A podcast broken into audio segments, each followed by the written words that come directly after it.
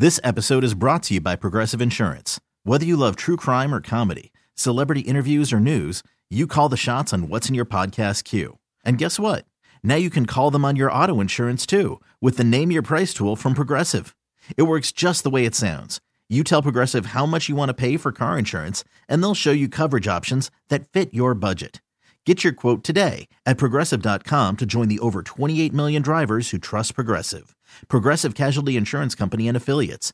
Price and coverage match limited by state law. Presented by T Mobile, the official wireless partner of Audacy Sports. With an awesome network and great savings, there's never been a better time to join T Mobile. Visit your neighborhood store to make the switch today. I'm Sandra, and I'm just the professional your small business was looking for. But you didn't hire me because you didn't use LinkedIn jobs. LinkedIn has professionals you can't find anywhere else, including those who aren't actively looking for a new job but might be open to the perfect role, like me. In a given month, over 70% of LinkedIn users don't visit other leading job sites. So if you're not looking on LinkedIn, you'll miss out on great candidates like Sandra. Start hiring professionals like a professional. Post your free job on LinkedIn.com slash recommend today. Okay, picture this. It's Friday afternoon when a thought hits you. I can spend another weekend doing the same old whatever, or I can hop into my all-new Hyundai Santa Fe and hit the road. With available HTRAC all-wheel drive and three-row seating, my whole family can head deep into the wild. Conquer the weekend in the all-new Hyundai Santa Fe. Visit HyundaiUSA.com or call 562 for more details. Hyundai, there's joy in every journey. This episode is brought to you by Progressive Insurance. Whether you love true crime or comedy, celebrity interviews or news, you call the shots on what's in your podcast queue. And guess what?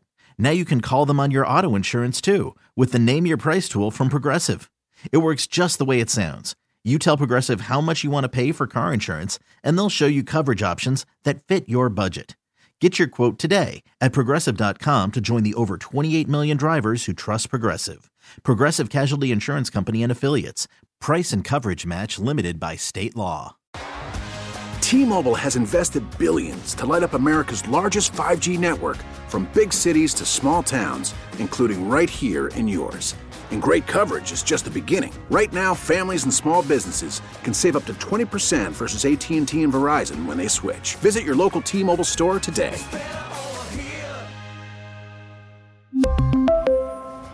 Plan savings with 3 lines of T-Mobile Essentials versus comparable available plans. Plan features and taxes and fees may vary.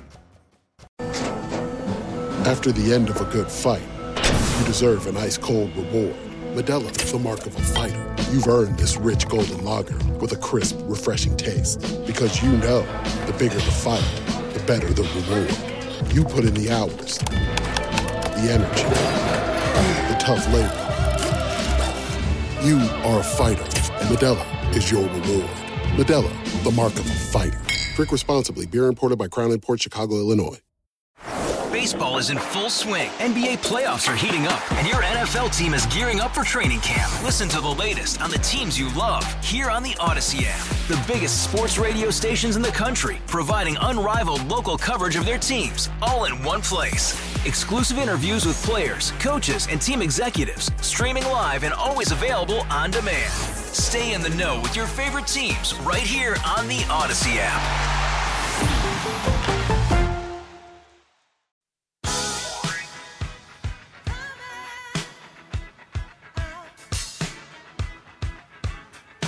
Now back to 95.7 The Game. Guess who we're talking about? No, not Steph Curry. We've been talking about him. We'll talk about him more.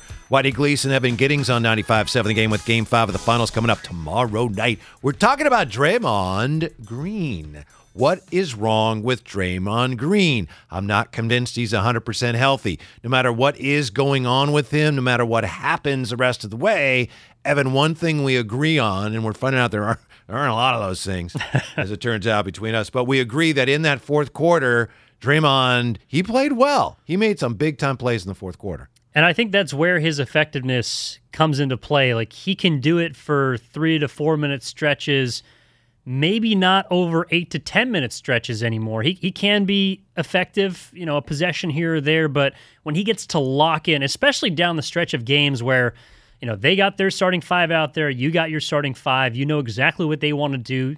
and it, it just comes down to who can execute better. I think Draymond almost fits better in less of a free flow because he's not the guy. I know that at the beginning of game four, we saw him sprint up in, in transition, try and push the pace like old Draymond, but he doesn't have as much of that energy bunny in him as he used to.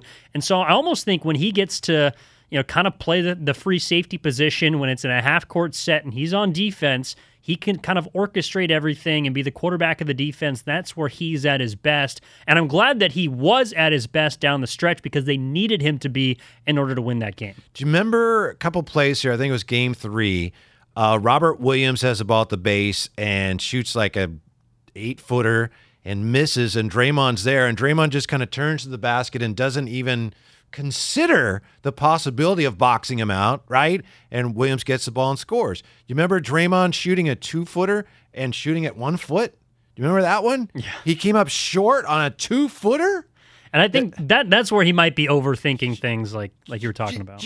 Short on that's why I think he's he's not 100%. John Dickinson, who um, John Dickinson's back from Boston. You know what he's doing today?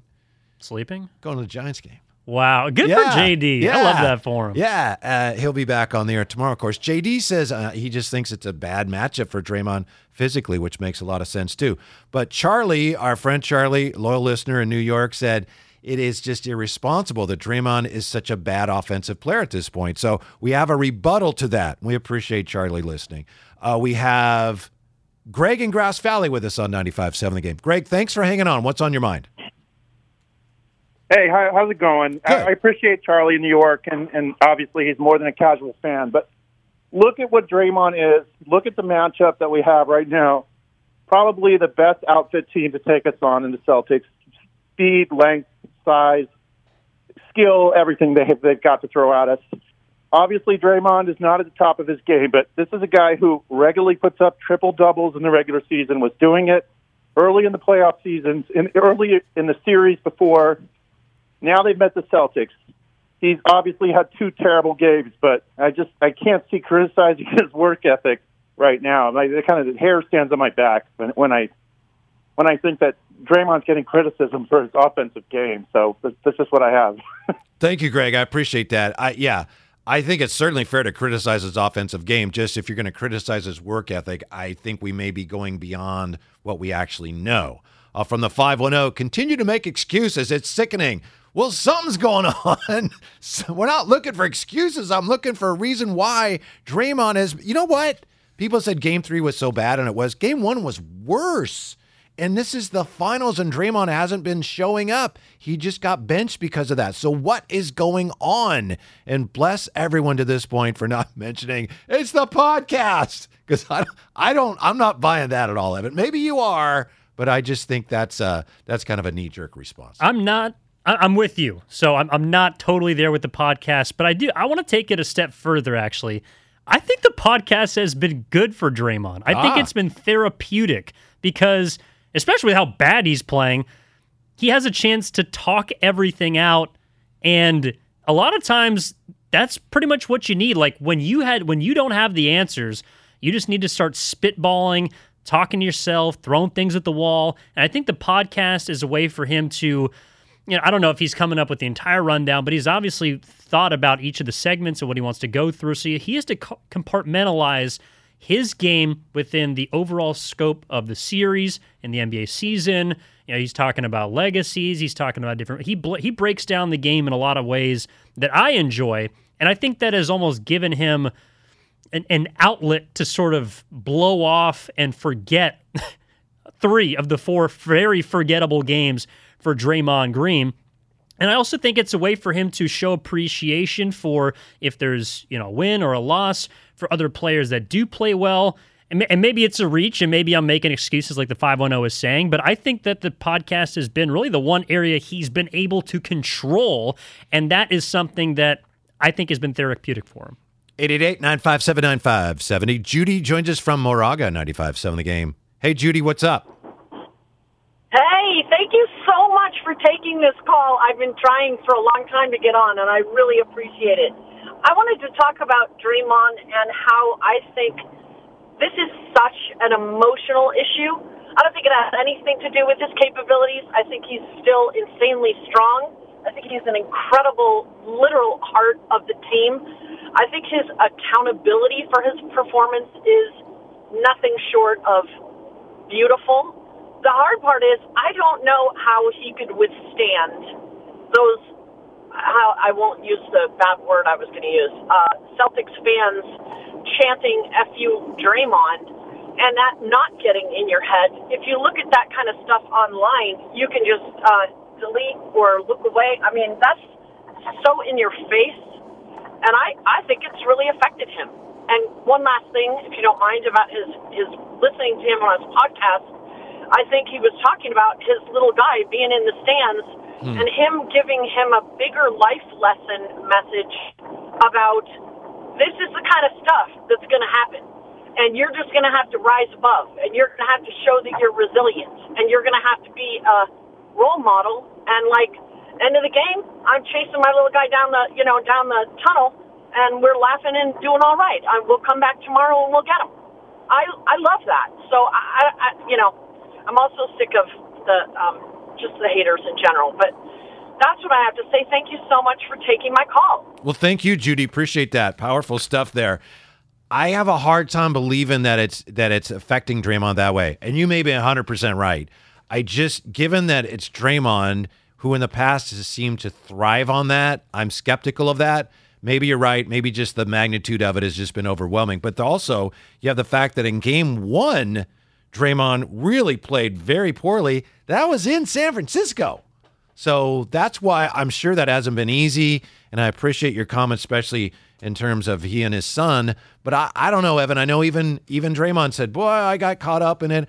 I don't believe that. And especially because it was coming off arguably his best game in the playoffs. He scored 17 points, which is a postseason high for him in game five to close out Dallas. He was six of seven, made a three in that game, was four of four on free throws, which is very rare for Draymond in this season.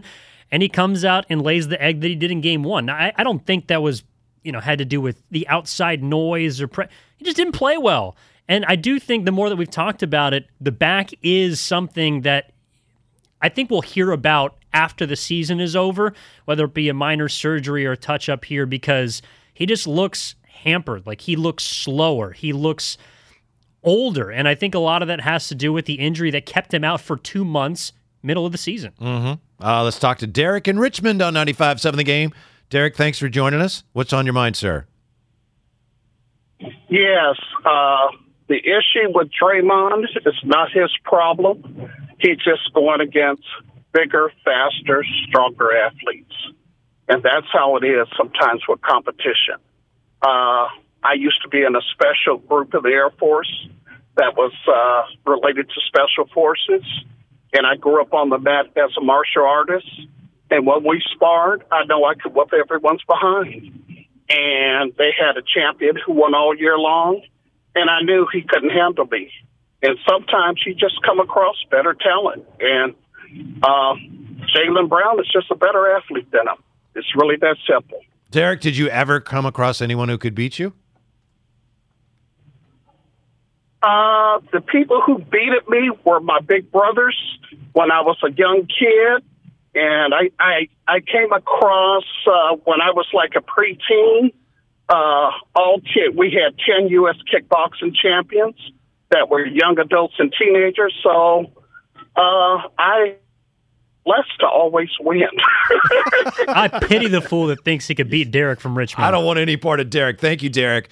Appreciate that. That is potentially part of it. And that's, as I've mentioned, that's what John Dickinson has been saying. It's like, and I know sometimes watching, you know, bad basketball over the years as well as good basketball, um, sometimes you look flat, like where's the energy when you're just physically outmatched. Sometimes it looks like you're not trying when it's really, I'm trying, but they're just stronger, bigger, faster than I am. I also think Draymond is smart enough to know that that's the one thing that he can't talk about on his podcast. He can talk about playing poorly. He can talk about even being emotionally, you know, not there, kind of giving in to the to the fans and the crowd in Boston that are chanting all these obscenities at him. But the one thing that he can't give them is a physical edge. You can you can have the mental stuff all you want, but you can't know that my back is or isn't compromised. Absolutely. Even his mom, and I don't know, maybe maybe there isn't anything wrong, and maybe if there is, she doesn't know. But when she was on uh, with Shasky and Bonta, you know, she she mentioned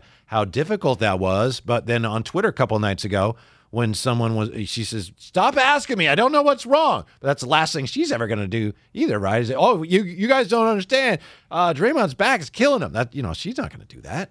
And there was only, I know there has been limited rest, especially in the Western Conference Finals. It was every other day, but there's only a day between Game Three and Game Four. Didn't get a lot of time probably to get as much rehab as he could have hoped. So maybe an extra day of rest in between Games Four and Game Five can do him some good because you know they have a chance to take a lead in this series and potentially go up for the first time in this series to you know they won home court back twice. That's also something that i think has been really interesting about this particular finals. In each game the home court advantage has swung to the other side. So you know it's effectively a tie a lead change and you just don't really know where it's going to go at this point. The one thing I do want to see because I I know that he can impact a game and potentially win you a game when Draymond is at his best. I'm hoping that he's saved some of that energy and whatever he has to muster inside of himself for game 5. Let's go to Belmont now. Gabe is 13, but as you know, Evan, wise beyond his years. Gabe, you're on with Evan and Whitey. What's up, sir? Oh, hey, thanks for taking my call. I really love the show. I just wanted to say, um, I noticed like Draymond wasn't at the top of his game. I noticed that his it's almost like he's not there mentally. Like he's that's such a huge part of his game is mental ability because he can really just get in the game and lock in. That he's not almost like he's not there all of a sudden, and it's like that's the his whole game. So when that's out of the aspect of the game, it's hard for him to fight back in and get going. So yeah, that's all I wanted to say. Thank you. Thank you. Appreciate that very much, Gabe. Thanks for hanging on. That's the part of it that I I can't believe. Now you may be right, but it's Draymond Green. I can't believe it in the NBA Finals that he, you know, oh, always losing his focus. Oh, he's not, you know, he's he's not locked in. I know it looks that way. I understand that. And maybe I'm just wrong, Evan, but I I have a hard time believing that Draymond in the finals is eh, he's, he's distracted. He's just I that's why I, I I think I suspected the roots of this may be physical, either an injury or just the fact that he he's a little overmatched. He's either fighting himself or he's fighting father time. Like it, it, it just it seems like I don't I think he's I think he's mentally there. I think he knows what he has to do in order to be successful. He just can't do it. And and that's almost more frustrating than anything else when you know that you're capable of achieving a certain level of competition and ability, but your body just won't let you get there. And I think that's where he maybe, you know, gave in and said the people are in my head because he's in his own head. I, I, think Gabe is spot on. He clearly is going through something that he is trying to figure out if he can physically get past, and I just don't know if he'll be able to. Uh, but at least, at the very least, they've proved that if he is compromised, that one, Steve Kerr can recognize that and make the proper decision to get him out when he's hurting the team. And two, they have other players that can help them overcome Draymond when he isn't at his best. Draymond aside for a minute, who do you want to see more of? Outside of Draymond? Series? Yeah, I mean, I, I don't mean this just in terms of, well, if you bench Draymond, then who do you hmm. play? But just in general, which Warriors would you like to see more of? Gary Payton II. Mm-hmm. I think I think he has been you know, not a not a not a copy of Draymond when he's at his best, but he's given them what you want Draymond to give you in this series, which is on ball defense, physical around the rim, kind of has a knack for offensive rebounding, strangely enough, because people sort of forget about him, and he moves well without the ball. He always knows where to be, and he doesn't typically make mistakes when he has it.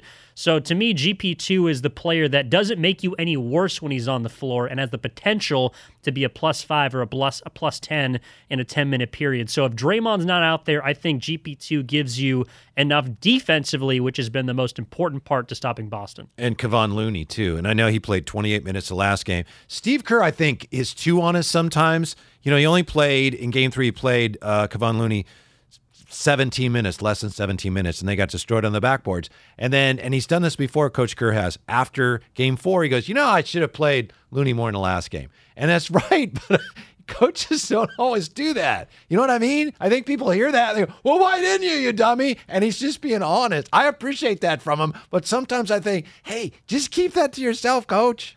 No, but also Steve Kerr, for, as much credit as we give him for making the the proper move of you know, in, uh, getting rid of Draymond, then bringing him back at the right time. I think we also have to give him credit for realizing how wrong he was for starting Otto Porter Jr.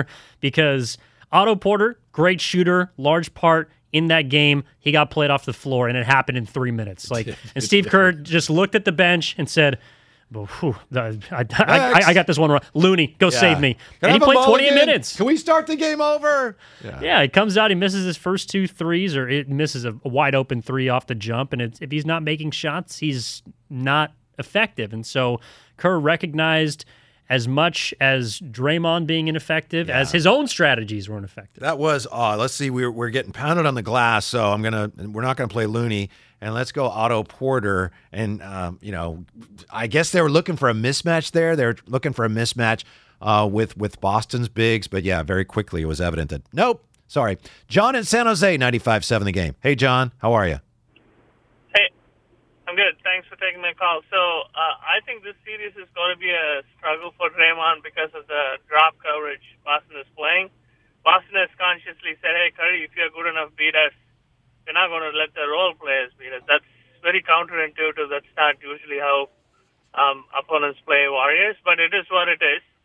Um, but that said, uh, all of this, uh, you know, a podcast, etc., that Draymond is doing, and all of the excuses people, you know, keep making for him on how uh, how is the podcast distracting Draymond? Well, if I'm playing in the NBA Finals and I got a week to go, other than eating, sleeping, and relaxing, I'm spending every minute maximizing my chances of, you know, winning the finals. So how is the podcast helping him? Draymond has been a terrible free throw shooter. There's a book that says if you want to get good at something, anything that you do on, on a daily basis, you need to put 100 hours at it. And if Draymond spends two hours a day in the gym shooting his free throws, even Shaq corrected his free throws. Why can't Draymond spend that time shooting free throws? Why is he doing podcasts? How is that helping him? I mean, he he's he's really become arrogant and and he doesn't listen to anybody. And everybody's like almost scared to talk to him in the Warriors camp because Curry's backing him. I think it's time for us to have a different attitude about Draymond and, and send him a stern message. If that means benching him, let's do that. I, I, I think I'm I'm sick and tired of Draymond. Thank you. Thank you, John. Yeah, and he was benched, but he wasn't benched again because everyone's sick and tired of him, or it wasn't punitive. It was like you're not getting it done. I just think the notion that if he's not doing his podcast, he could be working on his game. I just think that's a little oversimplified because players do do other things, and it's not what he's doing with the podcast. It's not that hard. I, I just don't think that's fair. You should be practicing instead of doing your podcast. And I also think you make an interesting point, Evan, which is in some ways maybe maybe it's it's helping him just to express those things. I don't buy into that at all, though. That podcasts, you should be in the gym right now. He's doing it at home after games. He wouldn't be in the gym anyway. Joel Embiid, runner up the MV, league MVP, spends his free time playing video games. He loves video games. He has sponsors. He's involved in esports tournaments. If if he spent that time in the gym, does that mean that he's all of a sudden a ten times better player because he spends more time working? No, that that's a that's an outlet for him to express his other interests, and it's the same thing for Draymond. Just because you spend two hours in the gym every single day doesn't make you.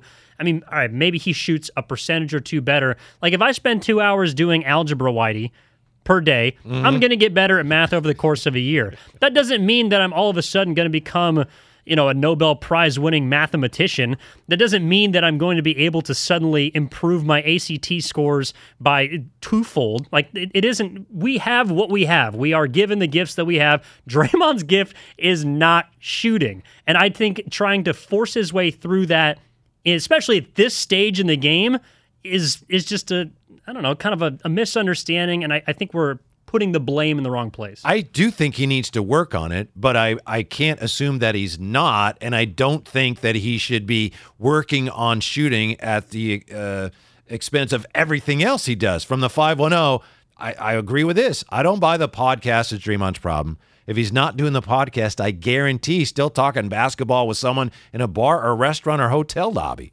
From the 510, am I the only one who thought Kerr pulling Draymond and Clay, putting them back in, was the uh, iPhone reset?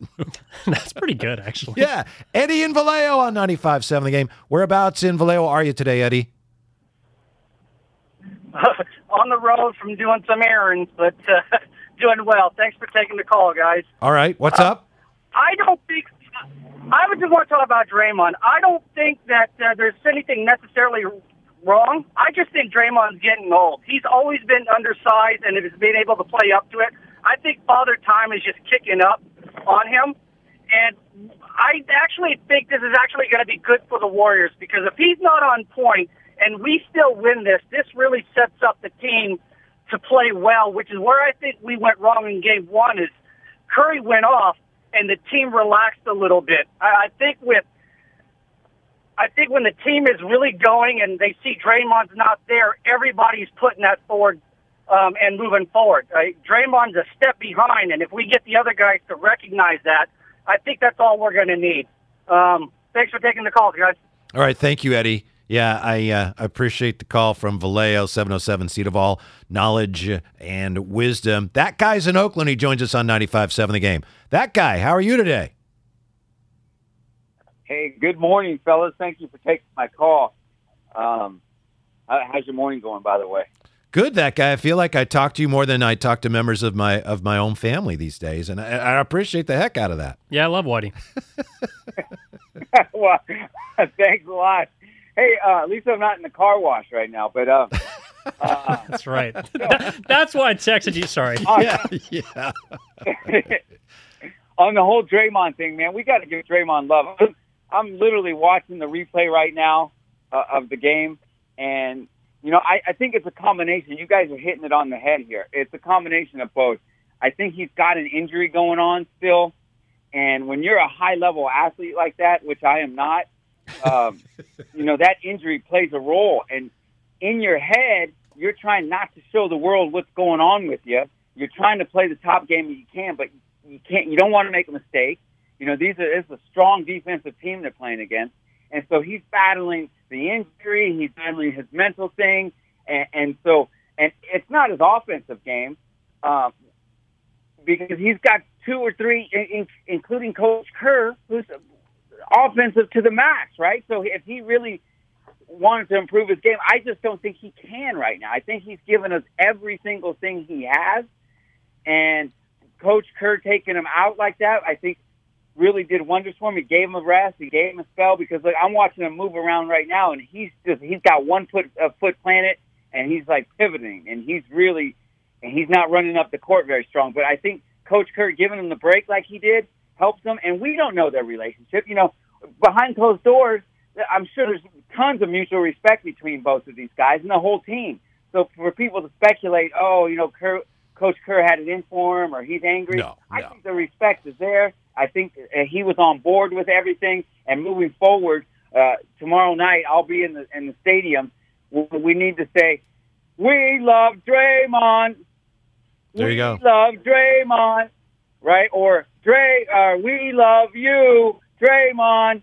Something like that. What do you guys th- uh, got on that? And you guys have a great day. Whitey, take care. Thanks, that guy. Appreciate that. I have a, I have a, a, a dream here, that guy, that you're going to call us post game, um, me and JD, and you're going to be going through the car wash, and we're going to be celebrating a Warrior Championship as you're on the phone going through the car wash. I think we love Draymond's better than we love you, Draymond. Don't you? I mean, I think the first one's just a little snappier. Yeah, no, I'm with you. By the way, that was the funniest part of your post game in game four.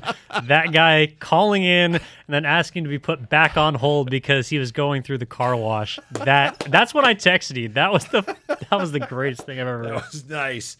It would make sense, Draymond, and they. This is true of everybody, every player on both teams. You know, wearing down physically a little bit, but as as someone on the text line pointed out, you know, beginning of the playoffs, Draymond's guarding freaking Jokic. You know, it's hard what they ask him to do. Yeah, and he's he looks like a guy who, as everyone in this postseason, I know we're singling out Draymond, but I think it's happened with probably all the players from both teams. You get worn down over the course of the season. You know, I saw a stat that Kevon Looney has played in over 100 games this season. That is incredible, and the fact that he hasn't worn down, but he's also 26 somehow. He's 26. Draymond is older. He's got way more mileage on his body. And so the deterioration process probably just happens quicker. He's going to be playing game number 23 in the playoffs. He had an injury this year. I don't think it's out of the question to say that he is worn down. Yeah, and don't you? And Cam, I, I know we got a break here. I'm sorry, I'll, I'll break you in just a second. Don't you think if you're Draymond as proud as we know he is, don't you think it's hard? And he's already past this point, but to realize, wow, they're daring me to shoot. The other team wants me to shoot. That's how little they think of my offensive game. Don't you think that's on some level it's a that's difficult to come to that realization. It's a judo move because that's exactly what he would do to himself. He would say, "Hey, you can't Yeah. shoot. Shoot that shot. Prove to mm-hmm. me you can do it." Coming up, back to your calls, 888-957-9570 with your help trying to figure out what's up with Draymond and is Steph the finals MVP win or lose? That's next. Evan Giddings, Whitey Gleason, 95.7 The Game.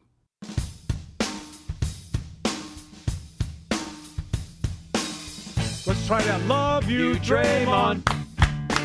Love you, Draymond. Oh, we're on it. We love Draymond. There you go. We love Draymond. Or we love you, Draymond. I want to hear it. If it happens, it's because of Dan Devone and Jim Kozimor here at 95.7 The Game, your proud home of the Golden State Warriors. We're going to take full and complete credit for that. When we start hearing that chant of Love You, Draymond on Monday, when he's at the line, he's going to get fouled, he's going to go to the line, and that's when the fans are going to start cooking it up. And then they, you know what? If they only had an organ inside Chase Center. Now back to 95.7 The Game. Cousin Devone yesterday, and of course that guy earlier on this show. It's Whitey Gleason, Evan Giddings on 95.7 The Game. Evan, before we get any further, and we got the calls here, 888-957-9570. Got some loose ends to tie up here because I keep saying, coming up, and I, I have a number of these things that I, I haven't gotten to yet. But isn't it just great that we have the Warriors and the Celtics in the NBA Finals right down the street? Yes, it is. And it's also great because we don't know what's going to happen. Like for all the stuff that we've talked about today, how Steph is, you know, the MVP, how Draymond is the LVP, how you know Clay is this and that, and Wiggins was fantastic. The Celtics have been up and down.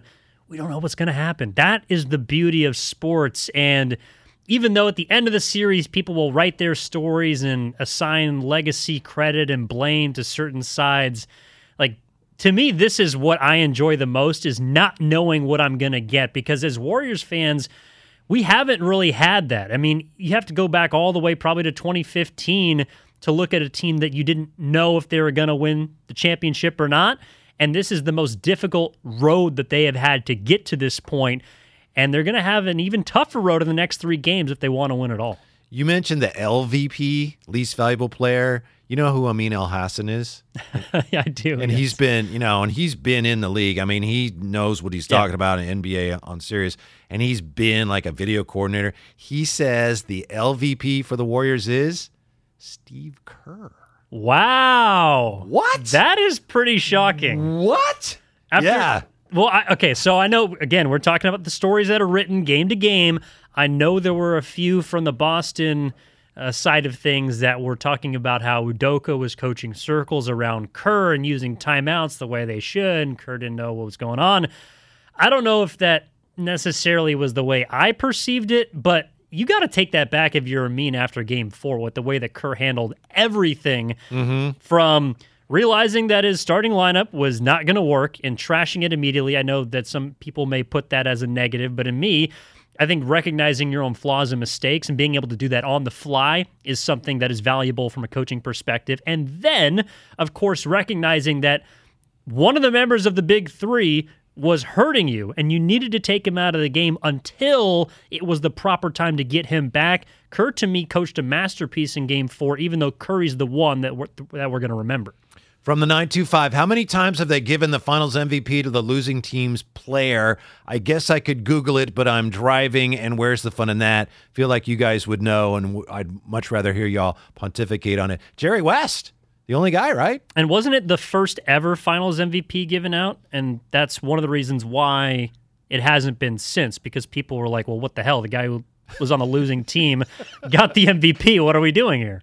I could be wrong about that, Whitey. Uh, uh, yeah, we'll have to double check on that one. But yeah, the great uh, Jerry West from the 510, the chant should be Draymond's podcast. He'd be way more stoked to hear that. I think that's a little sarcastic text there. You know, Yeah. I don't know if I should read that one from the 510. You just did. No, I, I'm I'm with him. Like it's whatever. Honestly, if chanting Draymond's podcast brings the game to Right, Draymond whatever out of him, him. let's Yeah. do it. It's I love Draymond. Draymond's podcast. Podcast is the best. Draymond's number one. Whatever we got to do to get him out of this funk. Uh, was that pre or post logo? You know, that's a great question. Some believe it was actually from the series in which the logo was was was adopted. Because it was at 1969 that Jerry West was the Finals MVP. when they lost? 69 finals, yes. 69. Okay, that was the Celtics and the Lakers. I just read a book about that. There was a, there's a picture from a play in that series where Jerry West is dribbling around somebody, and some people think that's the picture. That that's the one that you know the NBA hired some designer and said come up with a logo. The guy went through a bunch of pictures and and and they had the logo, and people think that's the picture Jerry West that he used for the logo. So the answer, I believe, is it was during that series that they actually took the picture that they used for the logo. Oh, it wasn't Bob Cousy dribbling with his right hand, which was all he could do up and down the court. Hey, the Houdini of the hardwood, mister. That was a cheap shot. Also, I do pat myself in the back. Cheap shot at Bob Cousy. We're gonna let a, get a lot of calls on that. That's a three. Thank you. No, and, and it was the first ever Finals MVP awarded. All right. But he did this. He averaged 38 points. Like, I, I know that people were talking about, you know, LeBron should be Finals MVP when he's losing, and, and but I, I think if I don't know, just looking at the box score of the 1969 NBA Finals, he was clearly the best player. Yeah, John Havlicek had a good series, didn't he, for the Celtics? I don't know if you still have it up there. Yeah, it's uh, Wilt you know, one I remember well series, from back in the yeah. day. Yeah, Yeah. Wilt Chamberlain. Uh, Yeah, I don't remember. It's like Shakespeare. I don't remember Shakespeare, but I know about it, Evan. So, well, I was not born then. You should still know your history. 888 957 9570. Big Dave. Well, I remember Shakespeare a little. Big, Big Dave in San Leandro joins us. 95.7 the game. What's up, BD? Hey, what's up, guys? Um, thanks for taking my call. Yeah, you know, it's funny. Um, some of the Warrior fan base, you know, in terms of Draymond Green, you hear it like throughout the regular season, too. If he's not having a good game, quick to jump on him, trade him for Simmons, whatever. You know, I understand he's not having good games, but at the end of the day, if we get Draymond Green to step it up and have a couple good games in a row, we're going to win the championship. Because he's been playing like crap. But if he can play the right way, like the Draymond we all expect, which I expect he will, because, again, he's always stepped it up. And one one other note, one thing I wanted to I found interesting as well is mom had said before the I don't know if it was the finals or what, but she hinted that his injury was a lot more work severe than what we thought. So people started speculating, oh maybe he's not fully healthy or whatever. But what I found interesting was after that last game, she came out and made that comment on Twitter about um, he's a clone. This isn't the Draymond Green that we know that he could be, whatever she had said. So that makes me believe that he is not that injured because why would his mom come out and say something like that if she knew that he was actually battling with you know some crazy health issues right now today? Thank you, Dave. But I, I expect him to step it up, and we're going to do it. Come on. All right, thank you. I think that if I were his mom, then the last thing I would want to do is admit, uh, uh, tell the Celtics, yes, he's hurt. So I don't know. I see that the other way. I have no idea what's going on. But yeah, the fact that his mom said, I don't know what's wrong with him, to me, that doesn't mean that, oh, well, I guess he's not hurt then because his mom would say that. I think she's smart enough to know I can't, I can't go on Twitter and say that he's injured during the series. yeah, she she can't really say that, nor nor has he. I, and And, we don't even know if that's true. Yeah. But I do think that is the one thing you would not hear him talk about. Like he'll give you everything as far as they're in my head, they're this, but he will he would never ever discuss if he was physically compromised. That's something we will probably hear about in a podcast after the series. Side note: Havlicek played 48 minutes a game in that series, averaged 28 and 11. So that's that's there's Hondo for you. But uh, as far as Draymond's concerned, to me, and why people are coming down his road about how poorly he's played in these finals is because of the stats that get thrown out every single time he has a good game. Like, you know, they're I'm not verbatim stating it, but like, oh, they're undefeated when he scores 10 points, or, you know, they they win 90% of the time when he makes two threes. So they want him to do that. But again, that's the That's o- not why that's they the win. other Yeah. side of the coin. Yeah, like It's typically not cause and effect. Draymond by himself is not winning those games when he goes for ten and eight or whatever he you know Right. the double digits. Right. But It's- I it's think coincidental. It's not cause and effect. yeah, the, the the stats are selectively chosen, and you know when Draymond plays well, usually the rest of his team also plays well. That's why they're successful because when he's at his best, he also tends to elevate the rest of everyone's game. By the way, I, somebody is calling me out on the text line. LOL, what book, Whitey? Uh, is this book you're reading just a blog? it's called Tall Men and Short Shorts. Okay, it's about the 1969 NBA Finals. It's really good if you're into that type of thing. But no, it was not a blog. Can I get it on my Kindle, Whitey? Probably. In my ebook? Uh, eDog's ebook, absolutely. eDog's Yeah, that'll be a feature coming up. Yeah. eDog's ebook. Yeah, it'll be a chapter about cake donuts. Ebook recommendations from the eDog. Surprised you don't have a hard book cover, Evan. Hard book. Well, that'd be. Oh, is that because I'm H dog now? Did I get demoted two letters? Not as far as I'm concerned. Well, because you like black coffee and plain donuts. I mean, hardback book. I mean, You know, I actually would prefer a newspaper That's a, in that's person. a two. That's a two. Yeah, I'm, sorry, I'll sorry, give him a go one ahead. and a half. Yeah, one and a half. No, yeah. I, yeah, I prefer my newspapers in person too. I don't know. Let's go to Sin and Hayward on 95.7 The Game. Sin, thanks for hanging on. What's up? Oh, hi. Um, I called to say that I'm really sick and tired of everybody beating on Dra- Draymond. First of all, this is a team sport. It's not just him that needs to step up. It's the entire team. Curry is carrying everyone. Everyone needs to step up. There were so many mistakes made in the in the game. I could see there were people who looked like they didn't know what they were doing. It's just not fair to just beat him up all the time. Now, that being said, he he is our inspirational leader, and if there, but I'm in the mindset of if our inspirational leader looks like there's something wrong or they're down, then the next man up. They always said next man up. We need to have the next man up. That's all I needed to say. I think the fans need to stop beating him up and root for our team and hope for the best. Thank you, Sin. I appreciate that very much. As far as uh, the emotional leader being down, someone needs to step up. That, to me, Evan and dear listeners, one of the things that was most impressive about Steph's last game, he did fill some of that emotional void, that leadership void with the pounding on his chest. We've seen Steph do dancing, you know, after shots, but he that wasn't the Steph we saw Friday. That emotional leadership that Draymond has been providing, he was unable to provide it for whatever reason in game four. Steph provided that, yelling at the fans, pounding on his chest. And as far as Draymond's in and and you know, I don't know how other people feel. I'm not trying to pick on Draymond. I'm just trying to figure out what's wrong because this is not the Draymond Green we're used to seeing, especially in the most important games. And he's kind of the low hanging fruit of the series at this point because, I mean, if you look at the entire playoffs, especially eh, let's go back to the Western Conference Finals, like he would typically play a good game, play a bad game, play a good game. He's game one plus 25, game two minus 19, game three plus 19, game four minus 18, game five plus 11. So we'd become sort of used to him playing maybe not fantastic, but having a good game after a bad game, whereas he was not good in game three, and then he didn't play well in game four. So everyone's kind of looking at him like, well, you're supposed to be the bounce back guy, right? Like you incited all of the noise, all the critics, and you didn't step up. And maybe this is why people are coming down his road because I can't remember a time when that's happened to Draymond. And why I was surprised that he didn't play well is because he is the guy that allows himself to be the emotional punching bag, like you mentioned. He's the guy beating his chest to take away all the, you know, added intensity from his Taking the teammates. focus. Yeah, exactly. Like he has, uh, we, for as much as we talk about Steph's gravity, Draymond has uh, kind of a, an emotional gravity to that. him. I love that. That we don't, I, get, I think, really know how to kind of properly credit.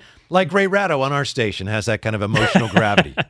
that is yes he and and he is gravitous in in many ways. So but th- that was the first time where we'd seen Draymond not step up and not play well in the the heat of in the heat of battle. So to me I would expect him to bounce back in game 5 and play well.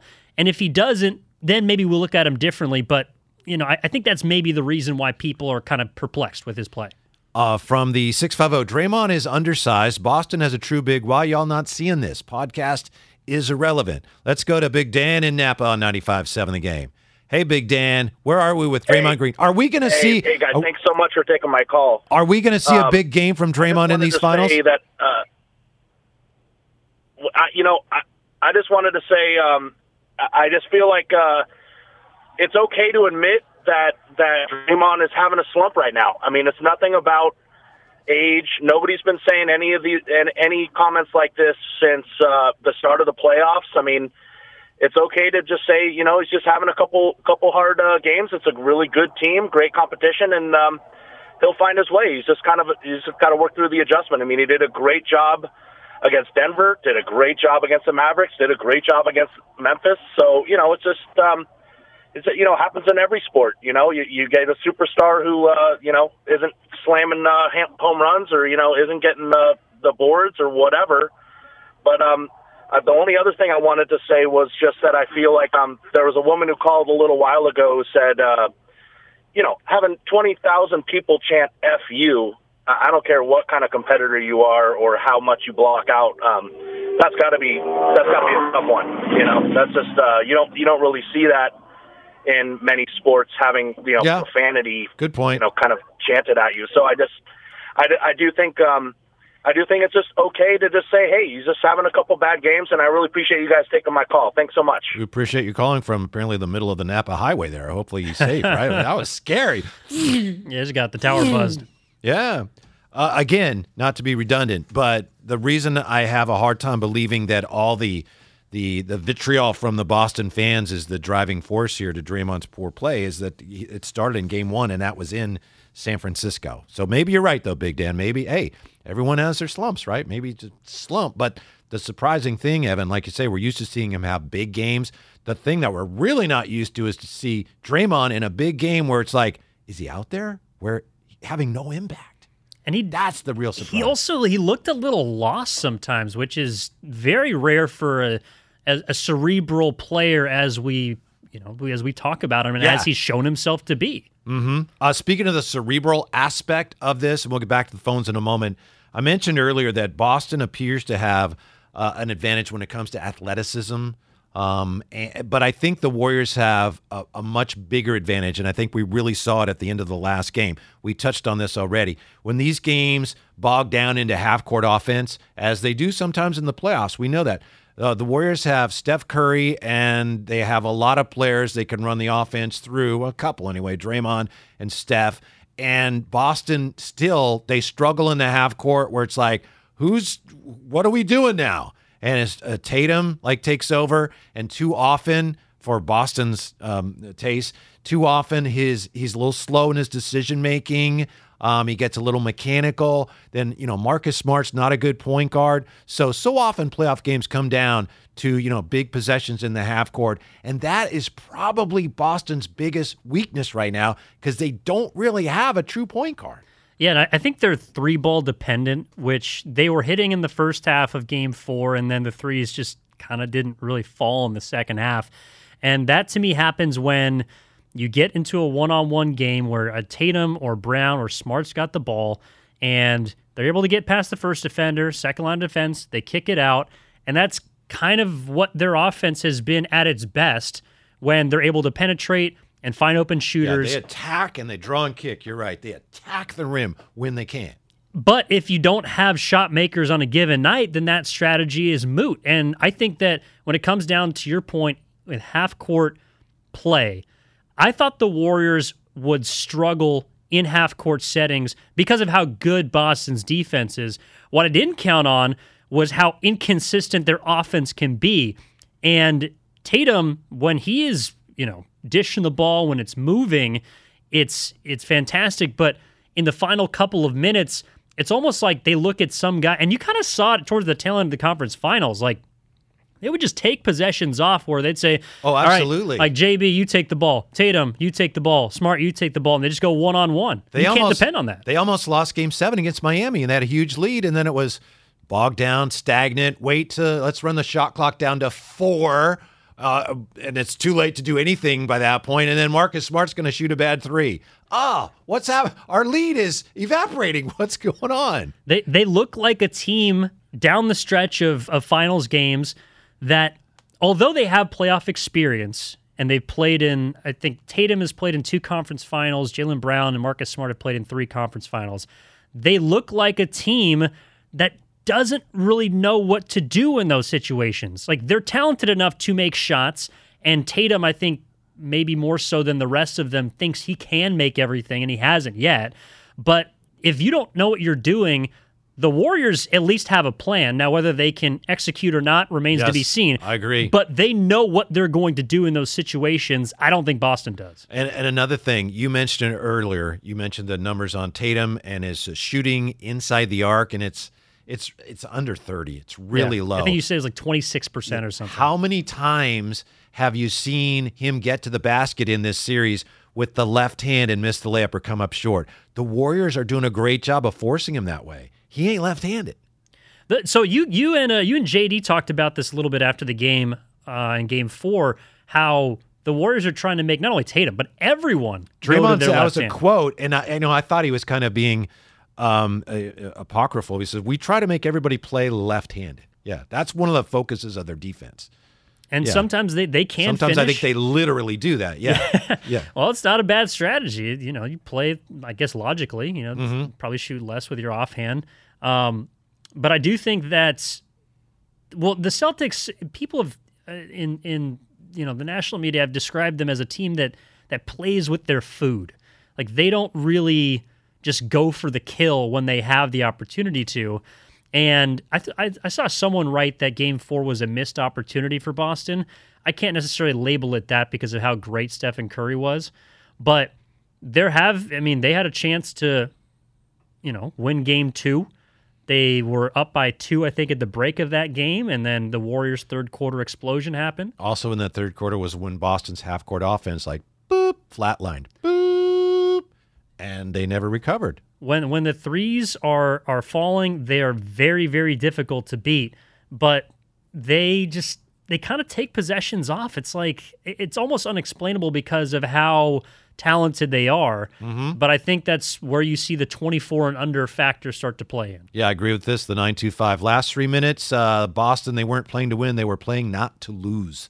Yeah, I've seen them do that. We'll get back to the phones. Thanks for hanging on. 888 957 9570. More on Draymond there and whether we're going to see him bounce back in this series. And Steph Curry, is he the finals MVP? Win or, hate to say it, lose? That's next year. Whitey Gleason, Evan Giddings, 95.7. The game. This episode is brought to you by Progressive Insurance. Whether you love true crime or comedy, celebrity interviews or news, you call the shots on what's in your podcast queue. And guess what? Now you can call them on your auto insurance too with the Name Your Price tool from Progressive. It works just the way it sounds. You tell Progressive how much you want to pay for car insurance, and they'll show you coverage options that fit your budget. Get your quote today at progressive.com to join the over 28 million drivers who trust Progressive. Progressive Casualty Insurance Company and Affiliates. Price and coverage match limited by state law. Okay, picture this. It's Friday afternoon when a thought hits you. I can waste another weekend doing the same old whatever, or I can conquer it. I can hop into my all new Hyundai Santa Fe and hit the road. Any road. The steeper, the better. Because my all new Santa Fe is available with HTRAC all wheel drive, so I can hit the trail without a worry in the world.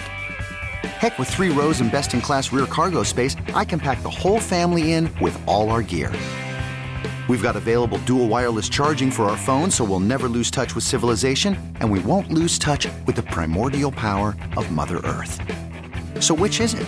Waste the weekend or do something a little more epic? And conquer it in the all new Hyundai Santa Fe. Visit HyundaiUSA.com or call 562-314-4603 for more details. Hyundai, there's joy in every journey. T-Mobile has invested billions to light up America's largest 5G network from big cities to small towns, including right here in yours. And great coverage is just the beginning. Right now, families and small businesses can save up to 20% versus AT&T and Verizon when they switch. Visit your local T-Mobile store today.